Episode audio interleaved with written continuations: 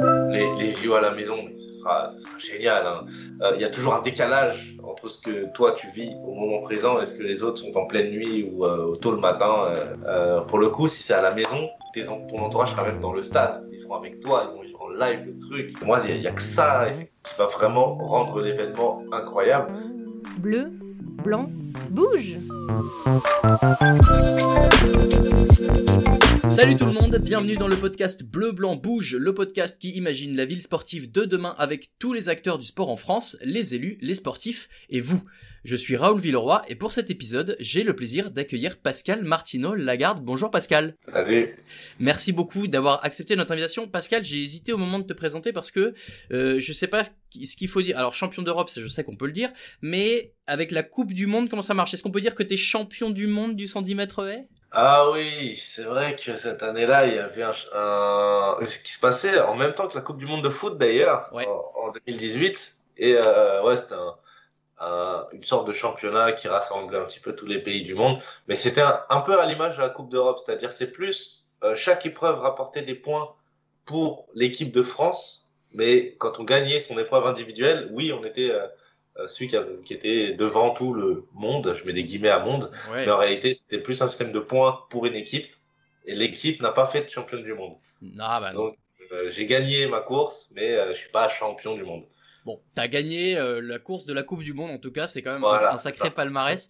Pascal, on va commencer tout de suite par une question euh, qui, je suis désolé, sera un peu plus dure, mais promis, euh, on, on fera plus euh, plus sympa après.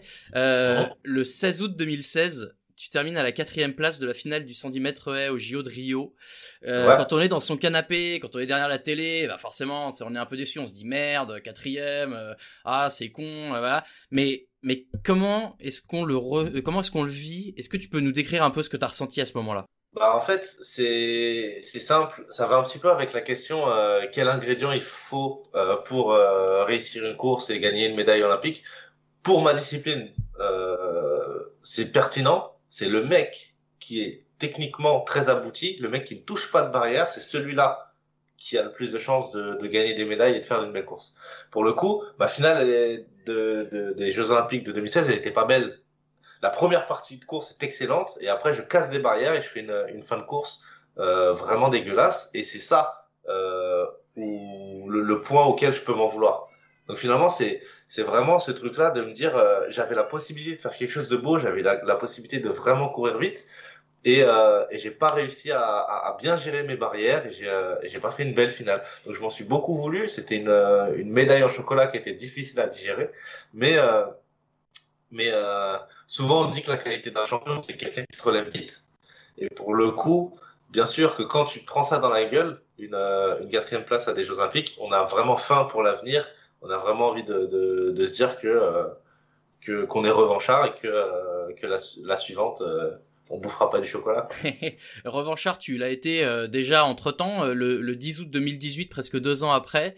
Euh, Ouais. Tu gagnes le titre européen sur 110 mètres haies euh, euh, à Berlin.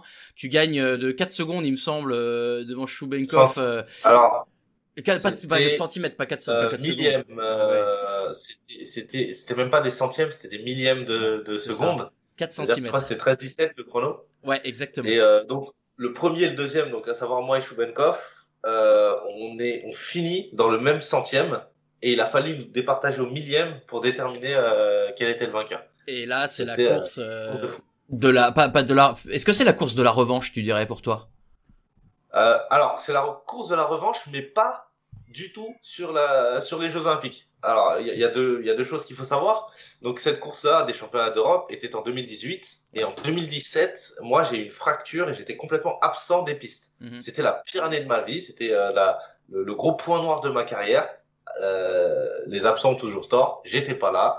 J'avais un pied dans le plâtre. C'était fini pour moi. Et donc ce, ce, ce truc de 2017 absent et 2018 médaille d'or, c'est vraiment ce, ce, ce, ce passage de, de rien à tout qui a Mm. fait que c'était exceptionnel. Donc ça, c'était une première revanche déjà sur 2017. Mais euh, le duel, si je peux, si je puis dire, le duel euh, Schubenkov et euh, Martino Lagarde était déjà d'actualité en 2014 euh, à mes tout premiers championnats d'Europe euh, esti- estivaux où euh, vraiment j'ai pas euh, j'ai pareil une finale de merde euh, Shubenkov qui fait qui fait champion d'Europe. Donc 2018 et peut-être aussi une revanche sur 2014 euh, où où j'ai pas du tout bien couru. Bon, on espère qu'il y aura la belle. est-ce, qu'il est, est-ce qu'il est aligné cet été à Tokyo? Je, je sais pas, j'avoue, je, je connais mal l'actualité de ah. Shubenkov.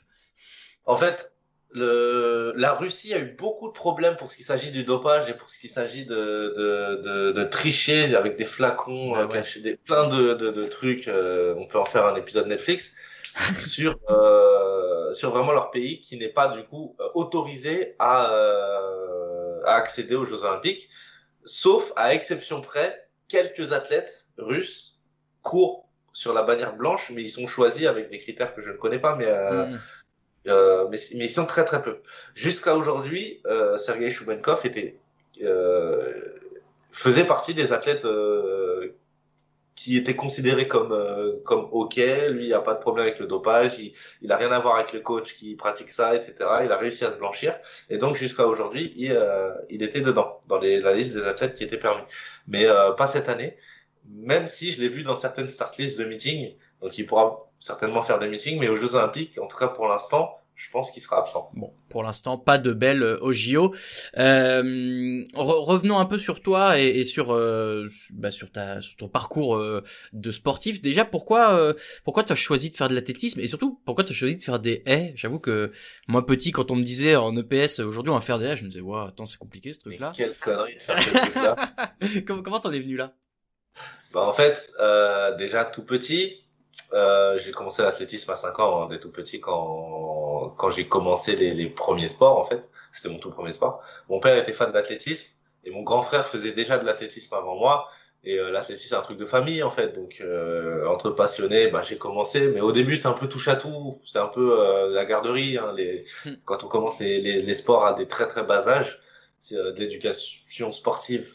Et et euh, on est avec les potes et c'est pas on n'est pas vraiment dans un esprit de compétition tu deviendras champion etc quand on commence le sport on commence vraiment euh, en mode touche à tout. On sait même pas quelle épreuve on fait. Et puis c'est plutôt quand on commence à avoir 15 16 17 ans où euh, vraiment là on se spécialise dans un truc et on et on fait que ça. Et moi c'était à peu près ces, ces âges là donc à savoir la, la catégorie cadet.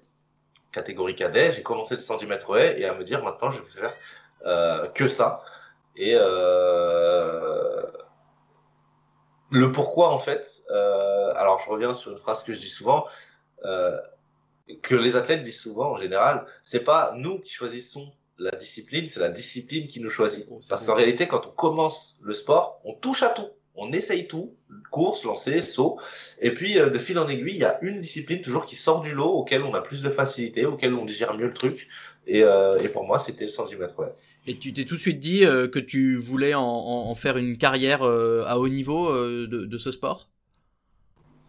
Alors, toujours dit non, mais quand j'ai commencé à faire des résultats qui étaient à la hauteur comparé à ce que faisait le niveau mondial, c'est là où je me suis dit, ah, il y, a, y, a un petit truc à faire. La première fois où je me suis un petit peu mis la puce à l'oreille, c'est quand j'ai... Alors, c'était tout jeune, hein, j'étais en junior, donc junior, faut savoir que c'est entre 18 et 20 ans. Mhm. Euh, j'ai réalisé euh, la fameuse médaille en chocolat. J'ai fait euh, les championnats d'Europe junior, c'était en 2009 à Novi Sad en Serbie. C'est longtemps, hein, vous, imaginez. J'ai euh, réalisé la place de quatrième à ces championnats d'Europe avec un chrono de 13,45, enfin avec un, un, un, truc qui peut toucher les meilleurs mondiaux et, euh, et la place de quatrième dans un grand championnat. Donc là, je me suis dit, waouh, je suis capable de faire partie des meilleurs, pas des meilleurs français, hein, mais des meilleurs mondiaux. J'étais capable de, de, de, faire quelque chose de bien.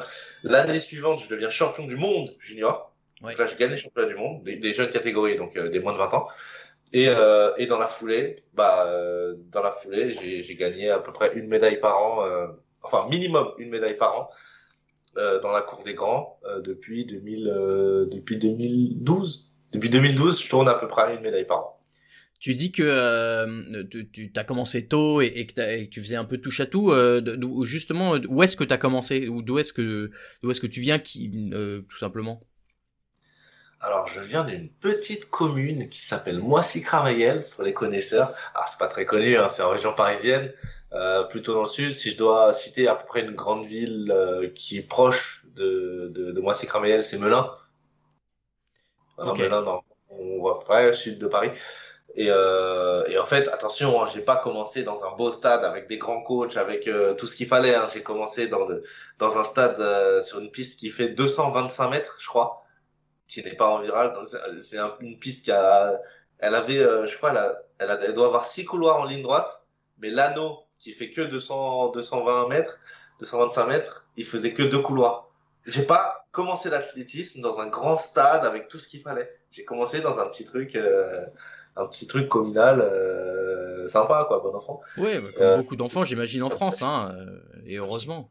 À ce moment-là, t'as as, des souvenirs un peu de tes premiers bah, entraîneurs, euh, profs, qui, qui, qui t'ont un peu bah, donné envie de faire ça aussi? Oui, j'ai j'ai beaucoup beaucoup changé d'entraîneur d'ailleurs, et beaucoup changé de lieu d'entraînement, de stade, etc. pour le coup, Ouais, j'ai pas mal de souvenirs, mais je pense que l'interview, il est pas assez long pour parler de ça. Ah, tu peux nous en donner un ou deux bah, Par exemple, mon premier, alors je vais appeler mon premier grand coach, avec des guillemets, euh, parce que moi j'étais jeune, donc euh, on m'entraînait comme un jeune, bah, je m'entraînais avec des plus âgés que moi, donc déjà je rattrapais un train en marche, et euh, en étant jeune, s'entraîner avec des gens plus vieux, forcément on est obligé de, de, de se surpasser. Mhm. Euh, Est-ce que vous connaissez Marc Rakil Ah bah oui, oui, euh, attends, moi bah. j'ai regardé à fond quand j'étais petit. Voilà, et ben en fait, Marc euh, faut savoir que, alors j'ai l'histoire de comment il a, alors peut-être que je me trompe, hein, mais j'ai l'histoire de comment il a commencé l'athlétisme. C'était ah. son prof de sport. Euh, alors il s'appelle Philippe Chicard, je lui fais un petit coucou. Euh, Philippe Chicard qui était prof de PS, auquel il avait euh, donc Marc à, l'école, il faisait 100 euh, hauteur, un truc comme ça. Et en fait, Marc, il avait genre en ciseaux sauté en 70, mais des doigts dans le nez, genre il faisait bourré de qualité quoi. Et en fait, donc il l'a emmené en athlétisme et il a découvert le talon de de ce fameux Marc Rakil qui est devenu l'image de, du, de, la, de, la, dernière ligne droite d'un 400 mètres en ah furie bien. Et ben, ce coach-là, Philippe Chicard, c'est mon premier euh, coach qui m'a fait comprendre que l'athlétisme était un sport difficile. C'est le premier coach où j'ai fait les séances dures, les séances lactiques, les séances où on vomit, les séances où on s'en met plein la gueule. C'est mon tout premier coach, euh, vraiment où j'ai euh, j'ai morflé à l'entraînement et où je suis rentré dans, dans le grand bain on a parlé un peu de Théo et de tes bas euh, dans le début du podcast. Je t'entendais en parler euh, aussi dans une autre émission. C'est vrai que, et tu le dis, t'as toujours su euh, rebondir après les échecs. T'as toujours eu cette, bah, cette fin, comme tu dis, d'aller d'aller chercher, d'aller chercher bah, peut-être une revanche un peu sur sur sur les échecs. C'est quoi ton, allez, ton secret, on va dire, pour réussir à rebondir comme ça? Je pense que je suis jamais rassasié en fait je pense vraiment que que ce soit des victoires ou des défaites, euh, j'en veux toujours plus et j'ai pas. Alors, je suis pas arrivé à un moment dans ma carrière où je suis capable de me dire, ça y est, je suis satisfait, j'ai accompli ce qu'il fallait accomplir, je peux me reposer. Ce moment-là, il est pas arrivé et j'ai l'impression qu'il n'arrivera jamais. Donc, euh, c'est quoi mon secret? Je pense que c'est la fin. J'ai toujours faim, j'ai toujours envie de déglinguer tout le monde sur la piste, j'ai toujours envie de, de péter tous les records. Et, euh, et tant que je serai animé par, euh, par cette motivation-là, par cette fin-là, euh, je continuerai toujours à, à, je pense, imparfait. T'arrives à avoir cette même fin, quel que soit le, le niveau de l'événement auquel tu participes? Alors non, justement. Ah. C'est plus, plus la compétition est difficile, plus les, les, les compétiteurs sont forts, plus j'ai envie. Tant mieux. C'est vraiment ce truc-là de, euh, alors, je m'en suis rendu compte une fois justement, et ça c'était pas bien, et c'est ah. du gâchis. Aïe aïe aïe. Euh, quand je fais champion d'Europe en 2018, il faut savoir que le championnat d'après c'est un championnat d'Europe en salle en 2019, en hiver, et c'est la première fois de ma vie où j'abordais un championnat sans envie particulière. C'est comme si, comme j'avais gagné la médaille d'or juste avant, ça va un peu en contradiction avec ce que j'ai dit juste avant qu'il faut avoir faim. Mais là, c'était le premier championnat où j'avais un peu moins faim que d'habitude.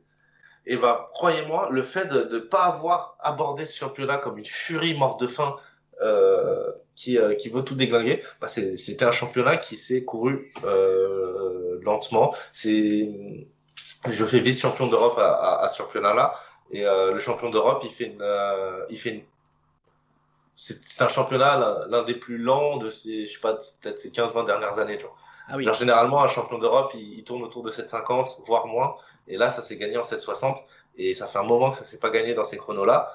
Et, et, je faisais partie de cette course, donc je fais, je fais partie de, de, de, cette course qui ne s'est pas courue lentement, on va dire. Mais ce manque d'envie-là, je l'ai vécu et c'est vraiment pas bien, en fait. Hmm. Euh, euh, donc, voilà. donc tu sais... Euh, Faire attention à pas être ouais. rassasié après une grande victoire tu sais comment euh, justement éviter euh, ces, ces écueils-là, on va dire. Euh... Faut vite oublier en fait. Faut, faut vite okay. se dire oui t'as gagné, oui t'es champion, t'as la médaille d'or, t'as eu ta Marseillaise, mais oui il te reste encore un long chemin à parcourir et gagner d'autres, plein plein d'autres médailles si tu veux vraiment euh, aboutir à une carrière vraiment accomplie. Et, euh, et j'ai pas su faire ça. J'ai, j'ai, j'ai, je suis un peu resté sur mes acquis. Ça y est, je suis champion d'Europe. Euh, non, faut vite revenir sur terre et vite euh, revenir à, au boulot pour euh, pour pérenniser ça. Que ce, donc j'ai l'impression que c'est un peu le même, ça doit être le même état d'esprit que tu gagnes ou que tu perds du coup, parce que tu dis euh, quand quand tu perds, t'as faim de vouloir revenir et tu donc ce que je comprends ouais, c'est qu'il faut que t'arrives à avoir faim quoi. faim quand tu perds. non, sincèrement, j'ai vraiment la, la conviction que quand tu perds, t'as ton envie de revanche ou ton envie de mieux faire est plus pertinente que, euh, que quand tu gagnes. Quand, quand tu gagnes, tu apprends moins de choses. Quand tu. Enfin, c'est comme ça. Euh, J'en profite, je rebondis. Et d'ailleurs, j'ai un peu honte, je l'ai même pas vu, mais tu apparemment sur Netflix, il y a le, le, fameux documentaire sur euh, Usain Bolt, où, euh, qui ah. retrace un petit peu sa carrière. Et il y a un moment très intéressant, en fait, où euh, il exprime un petit peu qu'il, pareil, qu'il avait plus d'envie, qu'il avait tout gagné, qu'il avait tous les records. Et c'était la période où où Justin Gatlin, c'était vers les 2014-2015, il commençait à vraiment euh, revenir à son plus haut niveau, à péter tous les chronos et à commencer à faire des provocations sur les pistes. Et en fait, Usain Bolt, il a dit que s'il n'y avait pas eu ça, en gros, c'était vraiment ce truc-là de genre j'ai tout gagné, j'ai plus d'envie particulière. Parce que c'est dur l'entraînement, tu vois, faut, faut être motivé à, à s'en mettre plein la gueule. Je te crois. Et euh, il disait un truc du style que euh, que le fait d'avoir tout gagné a fait qu'il avait plus euh, autant d'envie qu'avant, autant de motivation qu'avant. Mais le fait d'avoir été défié autant comme ça, c'est ça qui l'a remis dans le dur pour euh, pour refaire des perfs de fou en fait. Ah, c'est très intéressant, mais ce truc-là de, de, se reposer sur ses lauriers après victoire, faut faire attention à pas tomber dans ce piège. Très bien. Eh ben alors on, on fera tous attention promis maintenant. À chaque fois qu'on a ouais. une petite victoire, on reste Bien focus. Euh, alors forcément, euh, j'ai envie de te parler de. Je sais qu'il y a les JO cet été et qui devaient avoir lieu l'an dernier à Tokyo, mais j'ai envie qu'on parle un peu de Paris 2024 parce que pour tous les amoureux du sport et, et tous les amoureux de l'athlète en France et j'imagine pour les athlètes ça sonne un peu comme comme un rêve. Est-ce que est-ce que tu te souviens du moment où tu as appris euh, que c'est Paris qu'auraient les JO? Oui, euh, moi après j'ai encore euh, de, de, des souvenirs encore plus loin. Euh, je sais pas si vous vous souvenez que en 2012 Paris était candidat. Ah bah si si si. Et on, et on avait vraiment, mais alors vraiment pensé que euh, la candidature allait euh, vraiment aboutir euh, en 2000 en 2012. Ouais. On avait fait le logo, on avait la totale. Hein, on avait Sur la Tour Eiffel, il y avait le compte à rebours, je me souviens. Ouais, on avait vraiment eu le paquet et finalement ça s'est pas passé comme ça, mais euh, mais pour le coup, euh, donc j'ai ces vieux souvenirs là d'avoir eu l'espoir d'avoir les JO en 2012. Bon tant mieux finalement j'ai pas participé, donc si c'était Ouais. dans 2012, je les aurais ratés. Euh, par contre oui 2024, pour moi ce sera un peu l'aboutissement de ma carrière. Je serai, j'aurai à peu près 33 ans, ce sera sûrement la dernière Olympiade. Euh, après, bien sûr on en rêve. Les les JO à la maison, mais ce sera ce sera génial. Hein. Là faut bien faut bien penser qu'à chaque fois qu'il y a des Jeux Olympiques, donc les derniers étaient à Rio euh, en, en 2016, Amérique, les, ouais. du Sud et, euh, et les, Tokyo se- sera en, en Asie. Euh, Il y a toujours un décalage entre entre ce que toi tu vis au moment présent et ce que les autres sont en pleine nuit ou tôt le matin, le vivent un peu dans un autre mood. Pour le coup, si c'est à la maison, bah, tes, ton entourage sera même dans le stade. Ils seront avec toi, ils vont vivre en live le truc à, à, à fond. Et euh, moi, il y, a- que ça effectivement qui euh, qui qui va vraiment rendre l'événement incroyable, ce soit de, de recevoir l'engouement euh, à fond. C'est marrant, on, on en parle comme si c'était la prochaine échéance, mais mais il y a quand même des JO cet été. Ça t'arrive à, t'es obligé de te concentrer un peu là-dessus quand même. Ouais. Alors à chaque fois, cette analogie, je la répète souvent et elle est vraie parce qu'elle est piégeuse. Ah. si vous voulez, en 2016, alors euh, quand il y avait les JO, de 2016, il faut savoir que les JO, on en parle au quotidien pendant super. Regarde, là, on est en 2000, 2021, on parle de 2024. Les JO, c'est tellement fascinant, c'est tellement grandiose qu'on t'en parle bien avant et on te met le, le, le, sac à dos du stress, on te le fait porter jusqu'au JO. Ah, en Désolé. Alors que normalement, le stress, faut le garder à la dernière minute. L'analogie que je fais souvent, c'est euh, quand tu arrives en première à l'école, le bac, il est à la fin de la terminale. Donc tu as deux ans avant d'avoir le bac. Pourtant, c'est dès le premier jour de première qu'on te dit ouais, faites attention, les notes comptent pour le bac, maintenant ça rigole plus, etc. Bah, ça veut dire que tu, tu traînes un mini stress de, de, ton début de première à la fin de ta terminale. Et je pense que ça, c'est, ça peut être un piège pour ce qui s'agit des Jeux Olympiques parce que finalement, tu vas rester en permanence avec tout le monde qui va te croiser avec la table dans le dos. Hey, vas-y, les Jeux Olympiques, tu vas à fond. Et, et finalement, faut vraiment penser que oui, le championnat est grandiose, mais ton job, c'est exactement le même. C'est 110 mètres haies, 10 barrières. Et ça doit pas être 110 mètres haies différents. Ça doit pas être des barrières différentes. Il faut vraiment l'aborder comme un championnat normal. Si tu as vraiment euh, porté le sac à dos du stress pendant tout ce temps-là, si tu as vraiment euh, abordé le truc euh, avec une, une surenvie ou un truc en, un peu too much, t'es bah, es capable de te saboter toi-même. C'est marrant parce que c'est exactement ce que j'allais te demander ensuite, c'est que euh, euh, déjà, et tu le dis, quand les JO sont ailleurs, euh, on, on, en fait beaucoup. Là, euh, forcément, en France, ça va être un événement exceptionnel et, il va y avoir énormément d'attention autour de tout ça. Euh, et pour les athlètes, forcément, un peu plus de pression. Est-ce que, est-ce que on, vous vous préparez déjà un petit peu à ça aussi? Est-ce que, est-ce qu'on vous prépare à ça? Est-ce que c'est parce qu'il va falloir réussir à l'encaisser quand même On se prépare. Alors là se préparer est un grand mot. Hein. Il y a mon meilleur ami Covid euh, qui est passé nous voir euh, l'année dernière, tu vois. il veut pas partir. Hein. euh, D'ailleurs, je vais rebondir sur Covid. Euh, L'important, enfin, c'est parce que souvent on pose la question, ouais, comment tu te prépares avec le Covid euh, Qu'est-ce que ça a changé, etc. Pour le coup, le plus gros point noir, en tout cas l'année dernière, qui s'agissait du Covid, c'était l'inconnu L'inconnu, c'est la pire chose qui, qui, qui, puisse se passer. Encore une fois, je vais prendre une analogie, une analogie avec le bac. Si à la fin de l'année, tu es censé, censé avoir le bac, mais t'es pas sûr de l'avoir, est-ce que tu vas réviser tous les jours? Euh, Je te confirme que je l'ai pas fait. ah, c'est ça. Tu vois, moi, j'étais vraiment dans une situation où on savait pas si on avait les Jeux Olympiques, mais par contre, il faut s'entraîner. Et on parle pas de s'entraîner bien-être, on parle de s'en mettre plein le cornet, à se faire des séances super dures, etc. Si t'as pas la motivation, t'as pas envie de le faire. Et donc l'inconnu de si les JO allaient être annulés, reportés, euh, que sais-je, euh, qui se déroule dans des conditions euh, hasardeuses, tout, ne, ne me faites pas savoir. En fait, c'était chiant parce qu'on était, euh, on était dans l'inconnu et on savait pas du coup, on n'avait pas la motivation de de, de, de s'entraîner. Euh, là, maintenant qu'on est fixé, les JO et les JO auront lieu. Les JO euh, normalement se passeront dans des conditions à peu près normales. à peu près normales stade vide, etc. Non, non, mais dans, dans l'idée, on, on aura juste, euh, comment ça s'appelle? Vous voyez le, le, le, village olympique? Ouais, on ouais. le village, on met tous les athlètes dedans et, euh, et il reste toute la durée des JO. Semblerait qu'en fait, on arrivera genre à 48 heures de son épreuve et on repartira le lendemain. Ouais, c'est ça. L'ADN on- des JO, c'est vraiment être tous ensemble, rester, se supporter, aller dans les tribunes, faire, faire du bruit, etc. Là, ce sera plus hein, des JO où euh, t'arrives, tu repars, t'encourages personne, tu vas pas au stade, les accréditations sont limitées, les coachs perso sont pas admis ici, les tout, tout limité, tout bridé, tout voilà. Ce sera des, des, des- ce seront des JO un peu comme ça. Ouais, c'est- on a eu euh, dans un précédent podcast Olivier Valaïs euh, qui nous racontait effectivement que ouais, c'est c'est une logistique euh, compliquée et que bah forcément la motivation est, est plus pas, bon, pas plus dure à trouver parce que ça reste les JO mais mais tu sais que tu vas vivre euh, une expérience différente une expérience différente de ce que t'as ont vécu les les précédents euh, et, et donc voilà, pour revenir sur euh, sur Paris 2024, on espère qu'à ce moment-là, bah, il y aura plein de monde dans les stades et qu'il y aura euh, cette fête du sport qu'on connaît tous. J'imagine que pour euh, vous les athlètes aussi, c'est c'est un truc que vous attendez d'avoir cette euh, ce soutien, euh, bah forcément du public.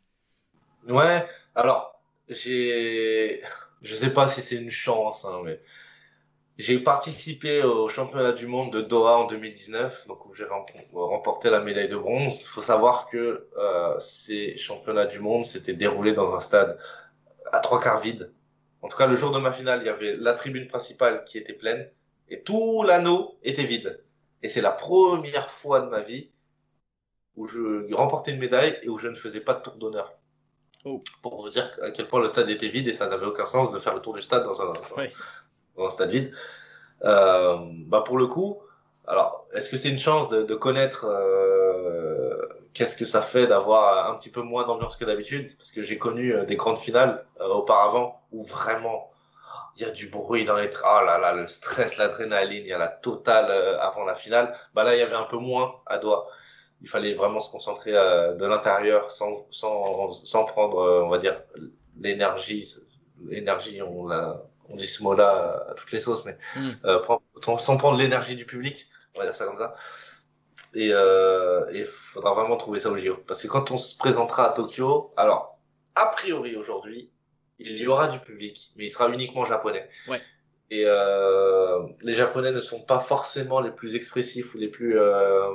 On est déjà allé au Japon mm-hmm. et euh, et nous à la française, on... en fait, on a fait une interaction un petit peu avec des, des scolaires là-bas. Ouais. Et on a déjà une, donc une journée où, euh, où on joue avec eux, euh, etc.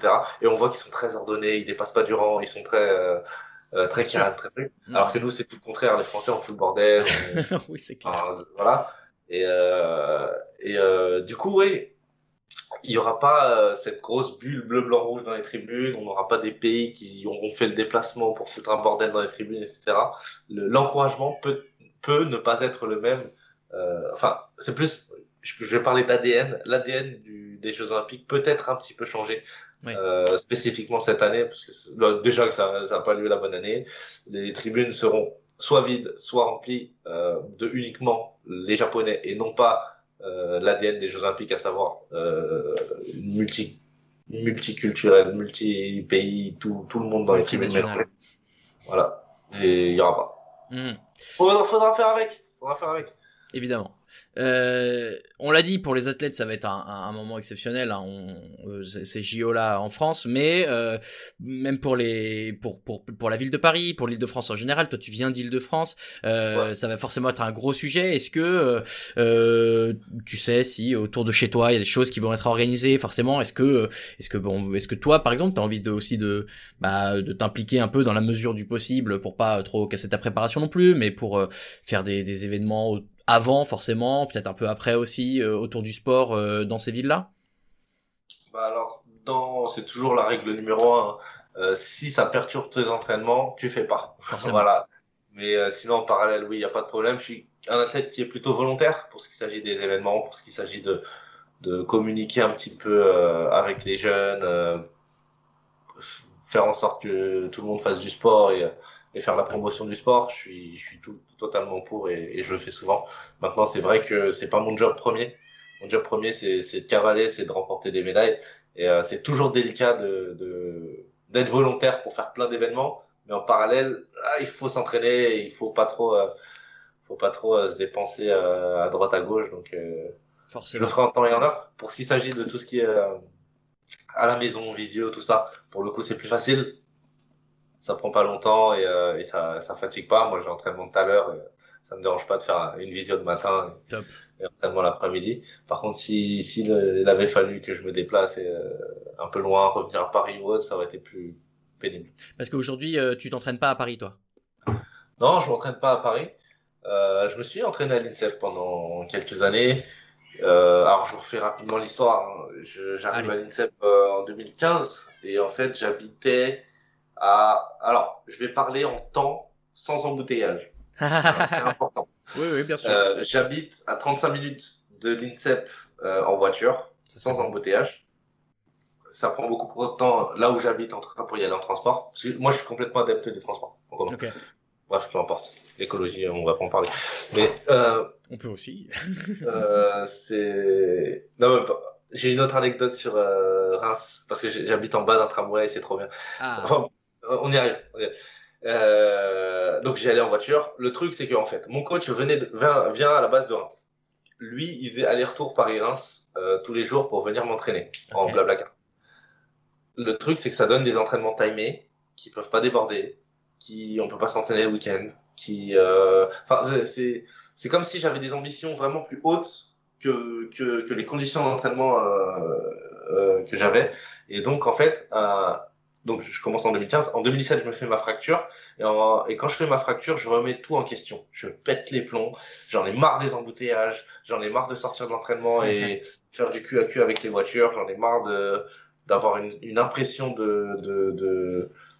j'ai j'ai envie de bosser. Je suis pas assez fatigué. J'ai l'impression que c'est c'est bridé. J'ai j'ai une impression de bridé. Donc en fait, quand quand je reviens en enfin en 2017, donc je prends la décision de, de délocaliser à Reims, d'habiter à 15 minutes du stade et de, euh, de, de changer radicalement de, de lieu de vie en fait. Mhm. Je prends un appartement et j'ai décidé un peu de, vivre comme un moine quoi. Si je pars dans un endroit que je connais pas, où je connais personne, je veux juste un stade, une douche, un lit, c'est tout ce qu'il me faut. Et je suis vraiment parti dans ces conditions-là. La, la médaille d'or des championnats d'Europe, c'est construite là-dessus. C'est construite dans, je claque la porte à Paris, je, je pars dans l'inconnu, je sais pas où je vais, mais par contre, je suis motivé comme jamais pour euh, pour euh, pour me relever de cette fracture. Donc euh, voilà. Mais pour la petite anecdote, oui. à- Oui, à alors. de- des transports en commun. en fait, si vous voulez, de base, comme je connaissais pas ni les itinéraires, ni les transports en commun, ni rien, quoi que ce soit, effectivement, je- les, les, les premières semaines, les premiers mois où je m'entraînais à Reims, j'y allais à l'entraînement en voiture. Donc, Reims de Reims, depuis chez moi. euh, Et un jour, j'ai, euh, il neigeait, mais grave, il neigeait grave. Et euh, à l'époque, j'avais une voiture et j'allais faire, euh, j'allais me garer à une place où il y avait un bloc parking. Vous savez, les, les trucs qu'on met au sol pour bloquer les places de parking. Ouais. Les trucs en métal là qui se relèvent. Ouais, ouais, et ben en bien. fait, il y avait un bloc parking qui était recouvert de neige. Et moi, j'allais pour me garer tranquille. aïe, et aïe. j'ai rentré dans un bloc parking et tout, j'étais dégoûté. Il était invisible le truc. En recouvert de neige, invisible. Et, euh, et du coup, j'ai mis ma voiture à, en réparation et j'ai dû aller en transport en commun à, à- au Krebs. Et je me suis rendu compte que non seulement le Krebs a sa propre ligne de tram, mais en plus de ça, le tramway, et moi je suis à deux pas d'un tramway, ça je le savais, mais je savais pas que le Krebs était desservi par le tramway. Et en fait, depuis, eh ben, je vais toujours, bah, je vais, je vais en, en tram à, à, à l'entraînement et c'est juste trop bien. Euh, raisons, euh, mais principalement parce qu'en fait, je considère que quand tu conduis, ton attention, tout ce que tu fais est dans ta conduite, alors que moi, je suis vraiment adepte de, de des podcasts, de YouTube. J'aime bien apprendre des choses. J'aime avoir du temps libre et, du temps de cerveau disponible pour faire pour faire des choses. Et pour moi, prendre les transports en commun plutôt que la voiture, c'est se libérer une demi-heure pour sa tête, pour penser, pour faire des choses, pour être créatif, pour voilà, plutôt que d'être concentré dans la route et, euh, et être que dans sa conduite. Ok, bah non, bah génial. Du coup, euh, merci, euh, merci la neige. On en sort. C'est une petite parenthèse comme ça. non, ouais, mais, mais, mais t'as raison, t'as raison, on est là pour ça aussi, pour faire passer des, des messages euh, importants. euh, c'est aussi le but de ce podcast-là. Euh, Pascal, je t'ai prévenu en début d'émission qu'on allait euh, euh, faire euh, ce- cette nouveauté qu'on a dans Bleu Blanc Bouge, de poser euh, trois questions euh, aux, aux invités qu'on a. Questions sur le passé, sur le, sur le présent et sur le futur. Alors, comme euh, à chaque fin de Bleu Blanc Bouge, maintenant les trois questions. La première, euh, sur le passé, quel conseil tu te donnerais si tu pouvais euh, revenir dans le temps et rencontrer ton, ton toi, le Pascal Martineau de 10 ans euh, Quel conseil tu lui donnerais? Alors, je crois que le plus gros conseil que je lui donnerais, c'est écoute-toi et écoute ton corps. Par pitié. Mille fois. C'est-à-dire que l'exemple le plus bête, c'est genre, euh, si tu arrives à l'entraînement, la séance, euh, c'est euh, 8 fois 150. Si au sixième, tu sens une petite tension dans l'ischio, il faut absolument pas se dire non, la séance c'est 8, je vais jusqu'à 8, sinon genre je suis passé à côté de ma séance et je vais pas être champion du monde. Ça marche pas comme ça. Les, la réussite d'un sportif, ce n'est pas binaire comme ça, c'est pas tu fais ci, tu fais. En fait, le livre champion olympique en trois tomes, tiens, lis ça et ça y est, c'est la recette. Il n'existe pas ce livre-là. C'est sans cesse de l'adaptation à, à, à plein de choses. Et si vous voulez, dans ma carrière, j'ai tellement, tellement, tellement eu de blessures sur Ah des ouais. trucs évitables, sur des trucs où euh, bah, ça titille un peu, mais t'inquiète, ça va tenir. Et, et pas, et tellement que euh, que si je devais me parler à moi dans 10 ans, j'aurais sûrement eu plus de médailles aujourd'hui. Bon, eh ben, écoute, si jamais on arrive à, à inventer le voyage dans le temps, on, on se fera faire ça. Voilà. Euh, Aujourd'hui, qu'est-ce qui t'inspire ou qu'est-ce qui t'inspire euh, le plus? Euh, Qu'est-ce qui m'inspire le plus? C'est une question tellement vague. Ouais, je sais bien, je sais- mais ça peut être, ça- comme dit, ça peut être quelqu'un, ça peut être euh, euh, une asso, ça peut être un, euh, un, un groupe de musique, un, un film, un personnage fictif. C'est Aujourd'hui, c'est quoi ta source d'inspiration? Ouais, Là, j'ai un truc qui me vient à l'esprit, mais ça va, ça n'a rien à voir avec un truc inspirant, c'est plus un peu un truc négatif. Aïe, ça peut, ça peut la- inspirer quand même. Euh, en ce moment, par, par exemple, je regarde beaucoup de vidéos. Alors, je sais pas si tu connais euh, Jean-Marc Jancovici. Jancovici. Ça me dit rien. Jean-Marc Jancovici, c'est un regarde, c'est passionnant, tu vois. C'est euh... c'est- alors, je- il... il a un comment on dit? Ah, je sais pas comment. C'est pas une entreprise, c'est un, c'est un, un bureau d'études, on va dire. Je, je, je me rappelle plus du nom, du terme exact, Ok. qui, euh, qui en fait, qui, qui parle d'écologie, qui parle de la planète, qui parle de, de- du carbone, des solutions, de comment traiter tel ou tel problème, de comment faut supprimer le charbon, faire du nucléaire, de, plein plein de solutions. En fait, il te met carte sur table et de manière très très imagée et très compréhensible par le plus grand nombre du problème écologique. Ok. Et, euh, et, en, et ce qui découle de ça, donc euh, là où ce qui, ce qui m'inspire euh, euh, principalement, c'est le côté humain. Moi, ce qui me fascine, ce qui m'inspire, c'est cette faculté de, de, de l'être humain à fermer les yeux sur des trucs évidents, tu vois, de, de, moi le premier, hein, tous, hein, de cette dissonance cognitive de se dire, on a des actes qui vont à l'encontre totale avec ce qu'il faudrait faire, et on fait quand même. Ouais. Tu vois, ce truc-là de ça, ça, en fait, si, si je dois résumer un petit peu euh, mon quotidien et, et c'est, vraiment tout, dès que j'ai du temps libre, euh, c'est, ce que je fais, c'est j'apprends des choses. J'apprends- J'ai une soif d'apprendre, je suis autodidacte sur plein de trucs, j'ai une soif d'apprendre de, de, mille et une choses. Et il y a une chose qui, qui me fascine, c'est le comportement humain et ses agissements face à plein de trucs. Et, euh, et là, très récemment, j'ai fait des liens comme ça en regardant des trucs sur l'écologie.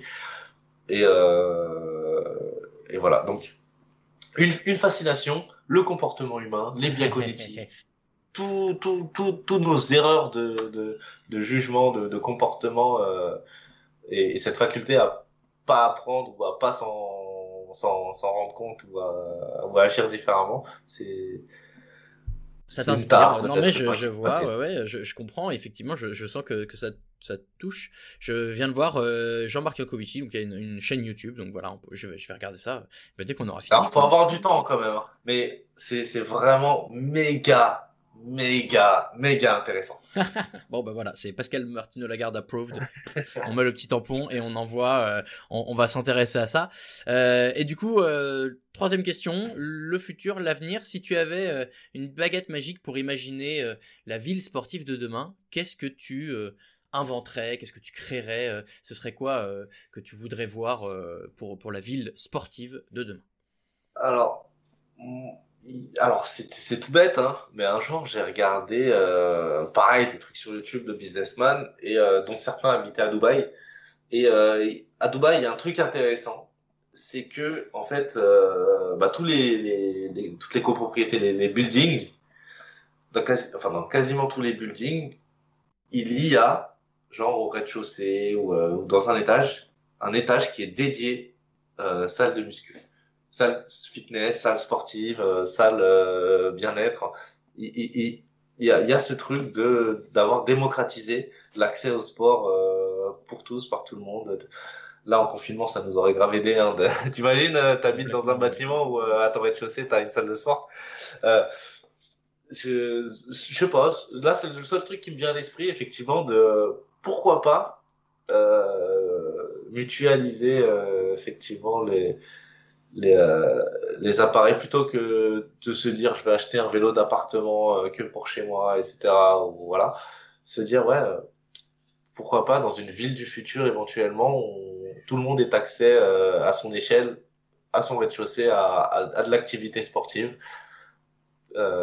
accessible à tous. Ça, ça pourrait avoir du sens et c'est cool. C'est c'est marrant. euh, j'ai- Alors, euh, je, je vais pas raconter toute ma life, mais j'étais à Miami euh, en janvier 2020 et j'ai visité un peu des immeubles comme ça aussi, où il y a justement euh, des, des, des- bah voilà, des, des, des salles de sport. euh, je crois que c'est même sous-sol, mais mais il y a il y a un peu Ouais. tout. Et c'est vrai que en fait, euh, je me rends compte qu'en France, on on a- on n'est pas de- trop dans ce mood-là non plus. euh, mais euh, peut-être euh, pour pour défendre un petit peu euh, quand même euh, euh, la France, je crois qu'aux aux États-Unis et au et, et un peu à Dubaï, il y a euh, déjà beaucoup plus de place et puis Ouais. euh, beaucoup plus de moyens aussi. Hein, on va pas se mentir. Ouais. Donc bon, euh, mais ouais, on a dit, euh, t'as une baguette magique, t'as vendre ce que tu veux. Hein, donc euh, voilà, c'est c'est ça rentre, c'est bon, ça, ça rentre dans les critères. Euh, donc ok, euh, très très bien. Bah écoute, euh, merci beaucoup d'être prêté à ce jeu-là. Euh, c'est quoi concrètement la, la suite du programme pour toi là, euh, Pascal? Alors là, la suite du programme, ce sera commencer les compétitions en juin, Ouais. tranquillement, parce que beaucoup de compétitions en mai ont été annulées. Donc on va, on va commencer en juin tranquillement. Euh, Jeux Olympiques. euh, alors l'athlétisme, ce sera euh, vraiment fin juillet, début début août. Donc euh, l'athlétisme c'est toujours à la fin des JO. Ouais. Donc attendez-vous à, à avoir du spectacle en août. Donc souhaitez-moi le meilleur. On croise les doigts. Ah ouais ouais, en tout cas on, on va on va guetter ça avec attention. Euh, je, je j'arrive plus à me souvenir du décalage horaire avec le Japon euh, par rapport à quand il y avait la Coupe du monde de rugby, c'est pas euh, 6 heures. Euh, c'est ah, quelque chose comme 6 ou 7 heures. Ouais, je, bon, vous, vous le saurez euh, sans doute d'ici là, ce vous sera, hein, on, vous, on vous le rappellera euh, forcément. Et puis bah, Ouais. on, on va, euh, on va guetter avec attention évidemment, euh, et bah, ta compétition, tes JO, et puis bah, on, on, on sera à fond euh, derrière toi en, en espérant que, que tu atteignes les objectifs que tu t'es fixés. Euh, est-ce que, est-ce qu'on peut te, te suivre quelque part? Est-ce que t'as un, un endroit où tu t'exprimes en ligne, euh, où, où tu parles un peu, ou où est-ce qu'on peut te retrouver sur les, les différents réseaux réseaux? sociaux. Ouais. Ah, vous tapez n'importe quel réseau social euh, Pascal Martino, euh, TikTok, euh, Instagram, euh, Ah, t'es sur TikTok Snapchat, Twitter. Bah, euh, en fait, confinement, premier confinement, je découvre l'application un peu TikTok. Bon, faut savoir que j'ai une vie un peu compliquée. J'ai, euh, en fait, j'ai deux enfants et j'ai deux beaux enfants. Et parmi mes deux beaux enfants, j'ai ma belle-fille que j'adore. Je lui fais des bisous. Et, euh, et en fait, elle a TikTok et euh, c'est une fille, elle est grave créative, elle est grave, euh, euh, elle dessine magnifiquement bien, elle est, enfin, la, la, la créativité, c'est un truc de fou chez elle. Et en fait, elle m'a fait découvrir TikTok, qui est littéralement le, le bain de créativité, parce que sur Ouais. TikTok, il, il, il explose des trucs super marrants, des gens qui font des trucs euh, super géniaux. Et euh, enfin, il y y a ceux qui créent, ceux qui copient, hein, mais elle, elle fait plus partie de ceux qui créent aussi. Bien sûr. Et pour le coup, elle m'a fait découvrir ça au premier confinement et, euh, et en fait, bah, c'est super fun quoi. J'ai fait quelques vidéos finalement, je suis pas allé grand, grandement dans ce dans, dans, dans ce réseau social, mais j'ai fait mes deux trois petites conneries et, et voilà. Peut-être qu'un jour je reprendrai plus sérieusement. C'est difficile d'être sur tous les fronts à la fois, c'est du boulot. Franchement, les gens qui sont partout, c'est Ah ouais, ouais. c'est euh, Ah ouais, c'est un métier, c'est hein. énergivore et c'est chronophage. Ils sont Moi, pas, ils sont pas champions d'Europe ces gens-là. Hein. On peut pas. tout Ah ouais, c'est ça. c'est ça. Mon job, c'est de courir hein, avant tout. Mais voilà. Principalement, je suis, je suis sur Instagram. On s'amuse bien, on rigole bien. Et euh, voilà. Super. Eh ben voilà, n'hésitez pas à aller suivre Pascal Martino sur tous les réseaux. Hop, moi je viens de m'abonner sur Twitter, comme ça c'est fait. Euh, j'ai pas Instagram, moi j'essaie de, de pas trop en avoir non plus. Euh, Attention. T'as pas LinkedIn? Euh, j'ai LinkedIn, ouais. Ah bon, bah, bah, alors voilà, on pourra. Et les gens qui veulent éventuellement euh, suivre là-dessus aussi. Euh, en tout cas, Pascal, merci beaucoup euh, d'avoir été avec nous euh, pour voilà pour nous parler un peu de de toi, de, de ton sport et, et de tes objectifs pour la suite. Comme dit, on, on va suivre ça avec attention et puis ben on envoie toute l'énergie possible pour que tout se passe au mieux pour toi cet été. Avec plaisir. Merci beaucoup. Salut Pascal, Ciao. merci, bonne journée. Merci de nous avoir écoutés, j'espère que ce podcast vous a plu. Vous avez sans doute entendu des légers cris d'enfants dans le fond par moment, n'ayez crainte, c'était ma petite fille de 5 mois qui n'a rien trouvé de mieux que de faire ses vocalises pendant que son papa travaille. Si le podcast vous a plu, n'hésitez pas à nous noter ou à mettre un commentaire sur Apple Podcast, et si vous voulez encore plus nous faire plaisir, parlez-en autour de vous. Le podcast est disponible sur toutes les plateformes de streaming audio, alors pas d'excuses. La semaine prochaine, j'aurai la chance de retourner en présentiel, cette fois-ci avec Pierre Rabadan à la mairie de Paris. Nous parlerons des Jeux Olympiques, mais aussi de rugby et de la ville sportive. J'ai déjà hâte d'y être. Ce podcast vous est présenté par Bouge, le programme pour les mairies qui libèrent le sport pour leurs habitants. Retrouvez-nous sur LinkedIn et sur notre site maville-bouge.fr. Excellente semaine à toutes et à tous et rendez-vous la semaine prochaine pour un prochain épisode du podcast Bleu, Blanc, Bouge. Ciao ciao